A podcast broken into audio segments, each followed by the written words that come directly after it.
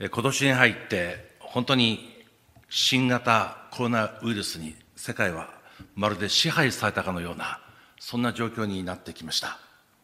たくさんの人々が不安を抱え、これからどうなるんだろう、そして自分はコロナウイルスに侵されることはないんだろうか、そんな心配の中に生活しています。この伝染病、感染症、なんて言いましょうか、疫病は一体終わりの印なのかどうかというところでは意見が分かります。ルカ福音書の第にじゅういっ章をお開きいただきたいと思います。ルカによる福音書の第にじゅういっ章、ここではイエス・キリストは世の終わりについての予言をされます。人々から一体終わりの時は何が起こるのでしょうか、どんな印があるのでしょうかと問われて答えていくんですが、そのじゅういち節、にじゅういっ章のじゅういち節にこう書かれています。そして大きな地震があり、方々に飢饉や飢饉や疫病が起こり、恐ろしい現象や著しい印が天に現れる。まあ、ここに疫病という言葉が出てきまして、伝染病ですね。まさにこの新型コロナウイルスはこの疫病であると理解する人々がいます。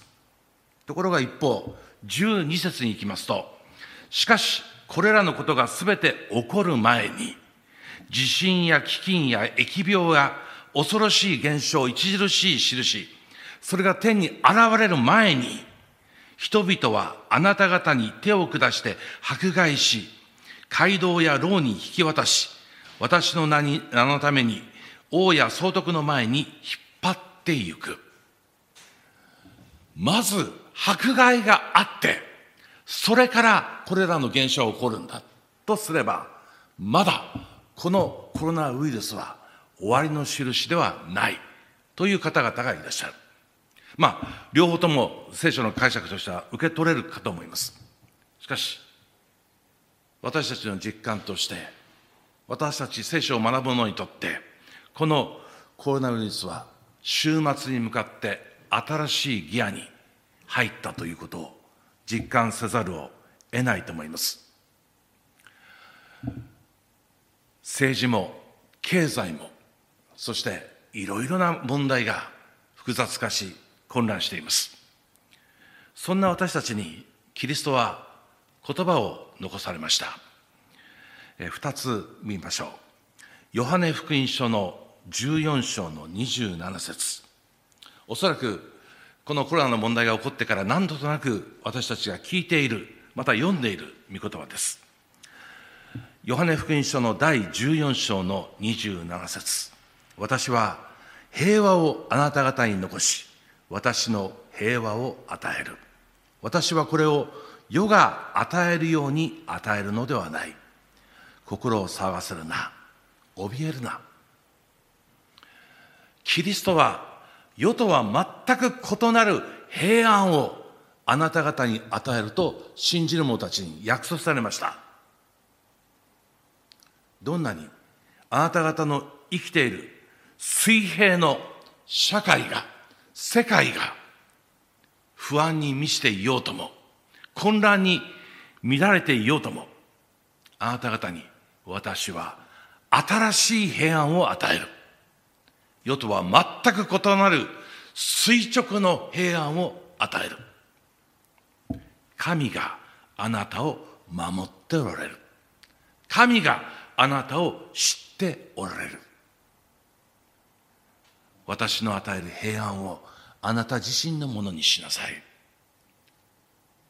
聖書には繰り返し神が神の民に向かって、恐れるな、おじけるな、うろたえるな、私はあなた方と共にいると約束してくださっています。私たちの見える世界がどんなに厳しく困難に満ちていようとも、苦難に満ちていようとも、私はあなたを守る。私はあなたと共にいる。この神の約束を、約束を改めてキリストはここで宣言されました。心を騒がせるな、怯えるな。もう一つ、同じルカ福音書のじゅうろく章のさんじゅうさん節。これらのことを話したのは、あなた方が私によって平和を得るためである。あなた方には世で苦難がある。しかし、勇気を出しなさい。私はすでに世に勝っている。世。サタンが支配する世です。この世というのは、サタンが支配している世界です。しかし、この世界にすでにキリストは勝っている。だから、勇気を出しなさいと言われました。すでにキリストは勝っておられるんです。この言葉は十字架にかかる前にキリストは宣言されたその言葉です。十字架にかかる前にすでにキリストはサタンの支配するこの世界のあらゆる苦難や困難にすでに勝っている、そう言われました。なぜなら、この世界にキリストご自身、神であられたキリストが飛び降りてこられたんです。そして人間となられたんです。受肉されたんです。そしてインマヌエルと唱えられました。神、我らと共にいます。それがキリストです。私があなたと共にいる以上、私があなたと共にいることを選んだ以上、私があなたを愛している以上、もう私はすでにこのサタンの支配に勝っている。だから勇気を出しなさい。私を信じなさい。この言葉をもうひとたび今朝新たにしたいと思います。私たちの確信としたいと思います。先ほど言いましたように、この世は、そして社会は、終わりに向かってギアチェンジしました。本当にこれからどんな世界になるのだろうか。いろんな人がいろんなことを考えています。いろんなことを言っています。しかし私たちは、御言葉の中で、御言葉を通して、私たちの確信というものをいつも新たにし、強めていきたい、そう思います。終わりに備えること、目を覚まして用意すること、それは私たちアドベンチストにとって非常に大切なことです。どのような準備をしたらいいのか、どのような用意をしたらいいのか。キリストはマタイによる福音書にみっつの例えを通して、そのことについて語られました。見てみましょう。マタイ福音書の第にじゅうご章です。この三つの例えもよく私たちの聞く例えです。三つの例え、十人の乙女の例え、タラントの例え、そして羊とヤギとの例え、よく知っている例えです。十人の乙女の例え、十人の乙女が花婿を待っていました。キリストの再臨を待っていたんです。ところが十人とも眠ってしまった。十人とも眠ってしまったけれども、明かりは持っていたんです。そして油も持っていました。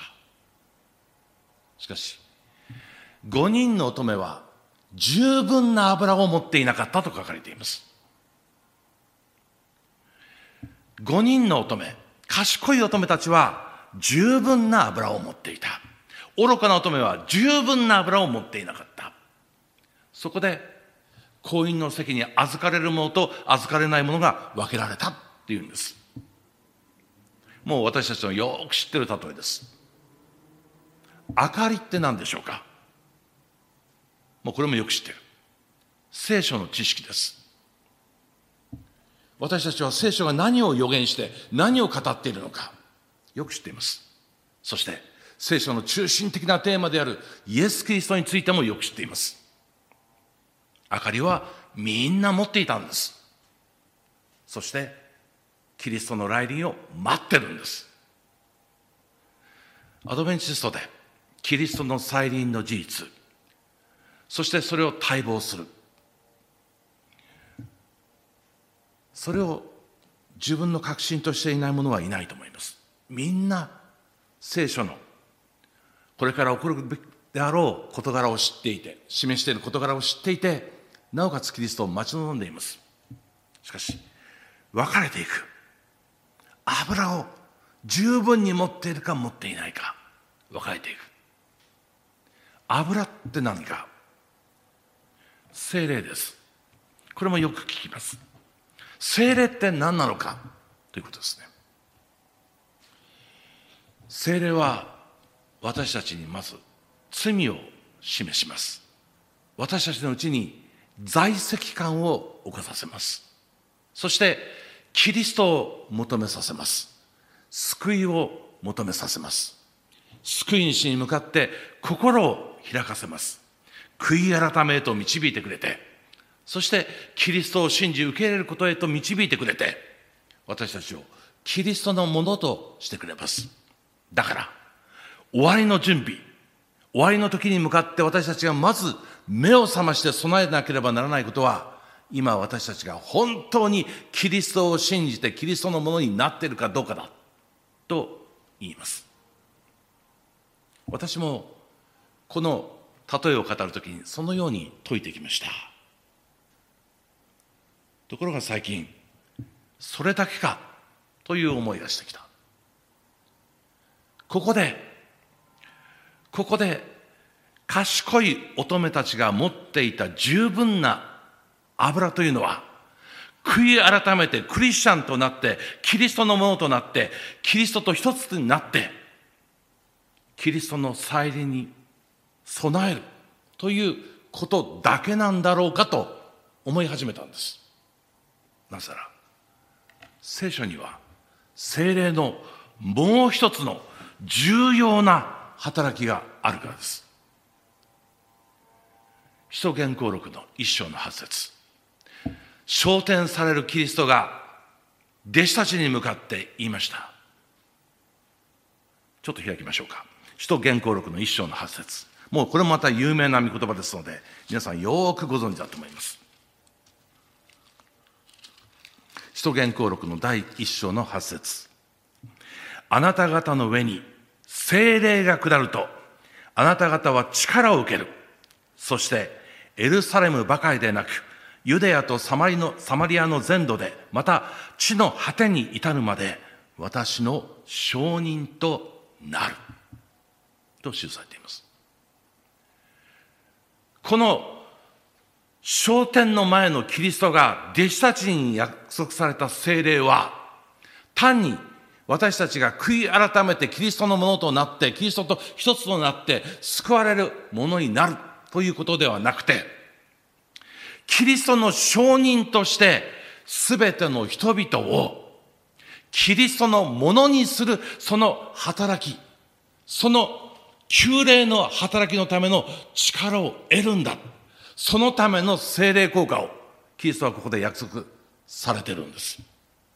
つまりじゅうにんの乙女の例えを読んだときに、私たちはとかく私の救い、そのための備えを考えてしまう。そして教会のリバイバル、私たちの救いについて考えてしまう。しかしそれを超えて、そもそも私が救われるのは何のためか、教会がリバイバルされるのは何のためか、キリストを知らないこの世界にキリストを証しするためです。キリストを知らない方々に明かりを分かち与え、そしてそこに油を分かち与えていく。これが終末に生きる教会の使命です。私たちアドベンチストの使命です。私が救われればいいのではないんです。私と私の教会と、そして私の住む社会とか共に救われることがアドベンチストの祈りです。今これはナウイルスのですね、えー、中で自宅にいること、ステイホームという言葉で言われますけれども、それが進められています。それはなぜか。自分を救うだけではなくて、他の人も救いましょう。自分をコロナから守るだけではなくて、他の人も守りましょう。ということで、ステイホームと言われます。私たちがステイクライスト、キリストにとどまるのは、キリストの身元にとどまるのは、私たちが救われるだけではなくて、そこから得た力を持って、他の人の救いのために、私たちが献身するためでもあります。賢いごにんの乙女は、単にキリストとの関係が正しかった、強かった、結ばれていた、つながっていただけではなくて、他の人々の救いのためにも働いていたのではないかと思うんです。世界の救いのために、隣人の救いのために、献身する者が、まさに最後の時、油を持っていたものとしてキリストに迎え入れられるのではないかと思います。今年さんがつにインターネットにですね、一人のイタリア人の医師の、まあ、手記が出ておりました。えー、イタリアロンバルディア州の病院に勤務するさんじゅうはっさいのジュリアン・アーバン医師の手記というタイトルになっています。このアーバン医師がまさにですね、コロナで大変な状況になっているイタリアの病院で働いている、えー、医療崩壊真っただ中で彼は働いていたんです。その人の書いた手記をちょっとお読みいたします。病院では医師たちの悪夢が起こりました。はじめは数人の患者たちが来院、それから何十人何百人の患者が押し寄せるようになり、医師たちは治療を施す立場から、誰を生かして誰を家に帰らせ、そのまま亡くなるに任せるかを分類するだけの人になりました。これらの患者さんたちは全員その生涯をかけてイタリアでの健康保険料を払っていたにもかかわらず、悪夢の流れは今も流れていて、流れはどんどん大きくなっています。にしゅうかんまえまで同僚と私は無神論でした。医師として普通のことでした。科学の領域に神の存在は必要ないと教えられてきたのですから。私自身、教会に通う両親を笑っていました。ここのかまえにななじゅうごさいの一人の牧師が入院しました。親切な方で深刻な呼吸器の問題がありました。彼は聖書を持ってきて、亡くなっていく人々の手を握り、その人たちに聖書を読んであげました。彼が聖書を読むのを聞いて、私たちの心が触れられました。我々医師たちは皆疲れ果て絶望していました。精神的にも肉体的にも限界を超えていました。時間があるとき、私たちも彼が読む聖書の言葉に耳を傾けました。私たちももう限界を超えています。自分たちにできることはもはやなく、人々は次々と死んでいき、同僚もふたりが亡くなり、他の者も感染しています。ようやく我々は神に助けを求めなければならないということに気づきました。数分の時間を見つけられるとき、私たちは神の憐れみを求めて祈っています。互いに話して驚くことは、少し前まで全くの無神論だった自分たちが、今は日々主の平安を求め、病気の人々を助けることができるように、医療行為を続ける力を、助けを与えてくださいと主に祈っていることです。昨日、あのななじゅうごさいの牧師が召されました。さんしゅうかんでひゃくにじゅうにんの人々の死を見ましたが、この方の死には打ちのめされました。この方は、ご自分の大変な身体状況にもかかわらず、周囲の大きな状況にもかかわらず、周囲の大変な状況にもかかわらず、希望を失っていた私たちに平安をもたらしてくれました。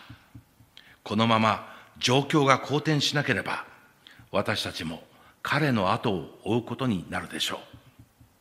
私は家にはむいかかん帰っていません。いつ食事をしたかも覚えていません。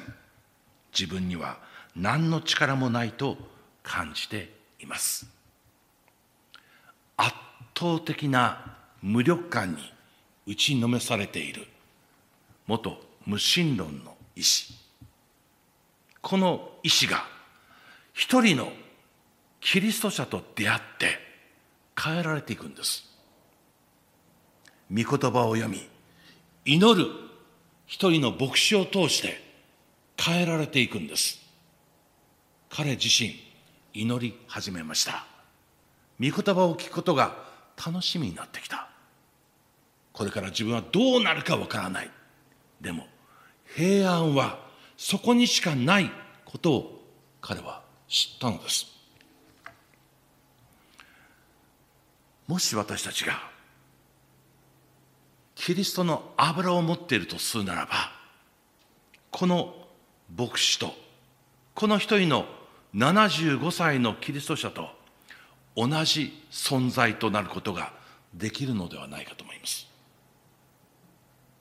私は山に向かって目を上げる。我が助けはどこから来るであろうか。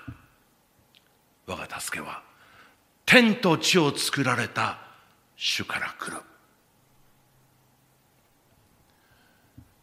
この祈りを多くの神を知らなかった人々が祈る日が私たちを通して最後の最後の私たちキリストを待ち望む者を通して起こりますように、この祈りが起こりますように心から祈っていきたいと思います。今私たち自身が本当にキリストのものになりたいと思います。そしてキリストの愛を、人々を救いたいと自らの命を捨てたそのキリストの愛を私にくださいと祈り求めるものでありたいと思います。キリストが今日私たちに豊かな聖霊を注いでくださったときに、油を満たしてくださったときに、私たちもそのような存在になれるのではないかと思います。十人の乙女の例えをこう読んでいったときに、タラントの例え、これは私たちが人々の救いのために奉仕する、献身するものの例えとして読むことができるようになりました。人々を救わなければならない、そのキリストの思いを受け取った者がその使命をどう生きるか、忠実なしもべとして生きるのか、怠惰なしもべとして生きるのか、道は分かれていくと思います。タラント、神様は私たち一人一人に、そして私たちの教会に特別な賜物を与えてくださいました。この東京中央教会を訪ねる方々が幾度音におっしゃる、いい場所に立ってますね、本当に素晴らしい立地条件ですね。その与えられた賜物を教会は生かしているでしょうか。一昨年ブラジルを訪ねまして、南ブラジル教団のですね、一人の総理に会いました。マーリントン・ロペスという総理です。まあ、日本の外国人伝道を手伝っていただくためにですね、お願いに行ったんですが、その時にですね、お話の中でロペス総理がですね、いや実ははちねんまえに日本に行ったことがあるんだ、まあ、私用で行ったんだけどということでお話をされた。で、日本を一人の友人が案内してくれた時に、原宿に行った。原宿ですよ。びっくりしたって。お人形さんのような格好をしている女の子がいっぱいいたって。竹下通りでしょうか。彼はこの原宿来てですね、びっくりしたって言うんです。もう何ですか、コスプレですか、もうお人形さんのような格好をした女の子がたくさんいたって、わーってびっくりして見てたんだけど、その顔をじーっと見ていたら、みんな心にぽっかり穴が開いてるのが見えた。日本の伝道は大変だけどやりがいがあるよね。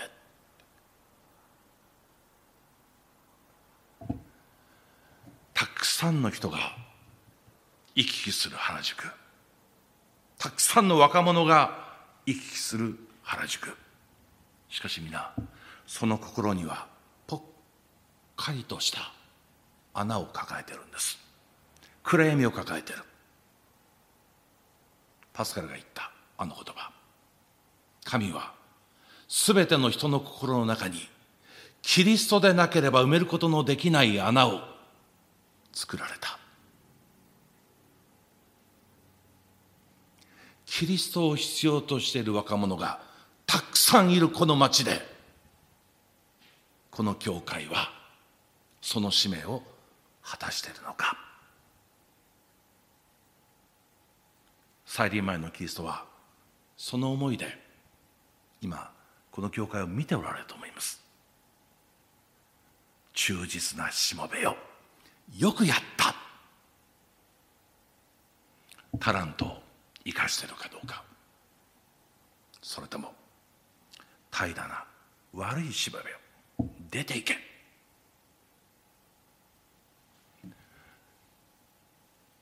すべての人々の救いのためにキリストはこの世に来られた。そして命を捨て、また迎えに来る。それまであなた方は私にしっかりとつながってすべての人々を救え。私の愛を伝えてほしい。すべての人々の心に私を宿るように、すべての人々が明かりを持ち油を持つように導いてほしい。そう言われました。その使命を果たすものでありたいと思います。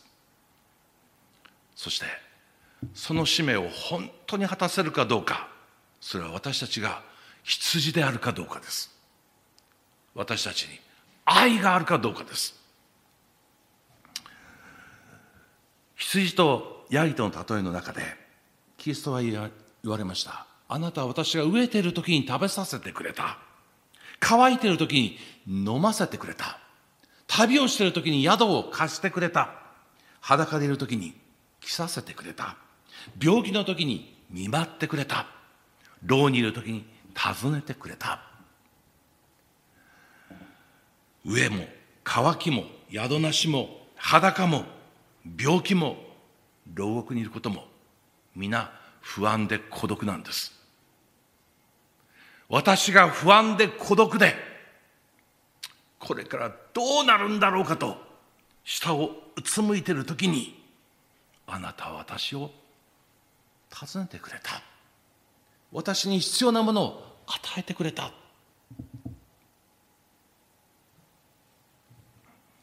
あなたは私に無関心ではなかった。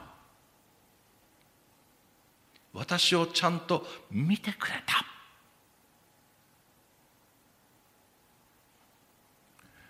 私たちの霊的な目が開かれて、人々の必要をしっかりと見ることができるように祈っていきたいと思います。愛の実はキリストとつながった良い木にしか実らない。聖書ははっきりそう言っています。私につながっていなさい。私につながっていなければあなた方は何もすることができない。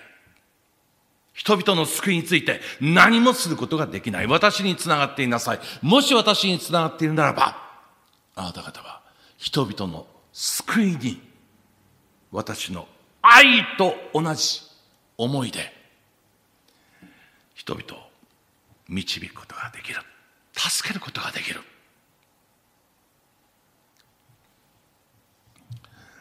コロナという状況の中で、私たちはもうひとたび私たちとキリストとの関係を考えてみたいと思います。本当に私たちはキリストを知っているのか。知るということ、二つの知り方があります。一つは理論知、理論的に理屈で知ることです。知的に知ることです、キリストについて。もう一つは体験知、体験的にキリストを知ることです。キリストと一つとなっていくことです。キリストが求めているのは聖書、そしてキリストご自身を理論的に知ることではありません。体験的に知ることです。キリストと一つとなってキリストの思いを生きていくことです。そこへと導かれていきたいと思います。神様は今日私たち一人一人をそこへ導きたいと願っていらっしゃる。この危機的な状況の中で神様はより一層私たちを引き寄せようとされています。時間のないこの終わりに向かって、私たちはまずしっかりと自分自身の信仰を整え、そして人々を救うために、人々の救いのために献身を新たにしていきたいと思います。天に帰られるとき、キリストはまた来ると約束してくださいました。私たちはこのそのキリストの再臨を信じています。約束を信じています。にじゅうねんほど前、アルメニアという国で大きな地震がありました。よんぷんかん地震が続いてさんまんにんの人が一気に死んでいったという、まあ、悲劇的な地震でした。地震は金曜日の午前じゅういちじごろ起きました。会社でその地震を受けた一人の男性が急いで家に向かって走りました。家にいる奥さんの無事を確認するためでした。奥さんはかろうじて無事でした。次に男性が向かって走ったのは息子、一人息子のアーマンドが通う小学校でした。子供のアーマンドに彼はいつも言っていました。何かあったら待っていろ。必ずお父さんが助けに行くから。父親は小学校に向かって走った。レンガ造りの校舎はものの見事に崩れておりました。全壊です。レンガの校舎は今やレンガの山となっていました。息子の校舎の前に、教室の前に彼は呆然と立ちました。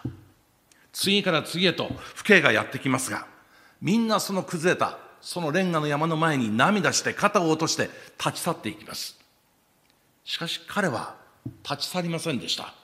警察官が来て消防署員が来て帰るようにそう言われても立ち去りませんでした。何をしてたのか。レンガを一つずつ取り払ってたんです。息子と約束したんです。必ず助けに行く。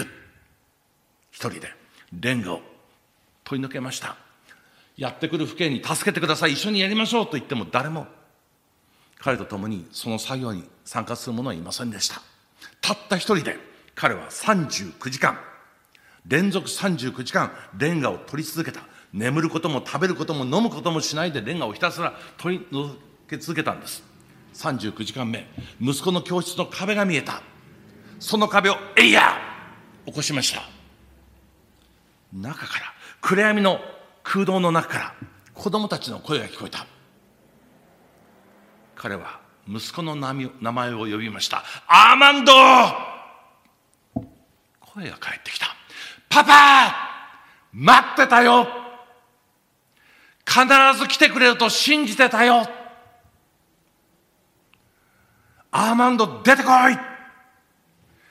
僕はいいから友達から助けてあげて。じゅうさんにんの友達を引き上げました。そしてじゅうよんばんめ、息子を引き上げた。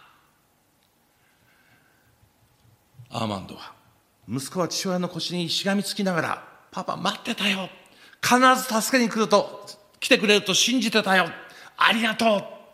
友達はみんな泣くんだ。もうダメだ、もうダメだって泣くんだ。でも僕は言い続けた。大丈夫。必ず僕のパワーが助けに来るから大丈夫。やっぱり来てくれたね、パパ。ありがとう。キリストは、この暗闇のに包まれた、この世界から、サタンに支配されたこの世から、私たちを救い出すためにまた来ると約束してくださいました。闇から光へと救い出すために、キリストは間もなくおいでになります。このキリストを信じたいと思います。そして、このキリストとしっかりとつながり、その救いの喜びを、救いの平安を多くの方々に分かち与えていきたいと思います。私たちアドベンチストは、今、どんなに困難な世界に見えようとも、平安を持ち、希望を持ち、そして勇気を持つことが許されていることを心から感謝いたしましょう。同時に、キリストからすべての人々を私の弟子としなさいと言われている、その使命が与えられていることも感謝したいと思います。どうか、お一人お一人の上に今日、主の平安がありますように、そして主からの新しい精霊の注ぎ、新しい力の注ぎがありますように、心からお祈りいたします。このメディアは、オーディオバースの提供でお送りしました。オーディオバースでは、福音を広めるために、お説教やセミナーなどの音声・映像の無料配信を行っています。詳しくは エイチティーティーピーコロンスラッシュスラッシュダブリューダブリューダブリュードットオーディオバースドットオーアールジー へアクセスしてください。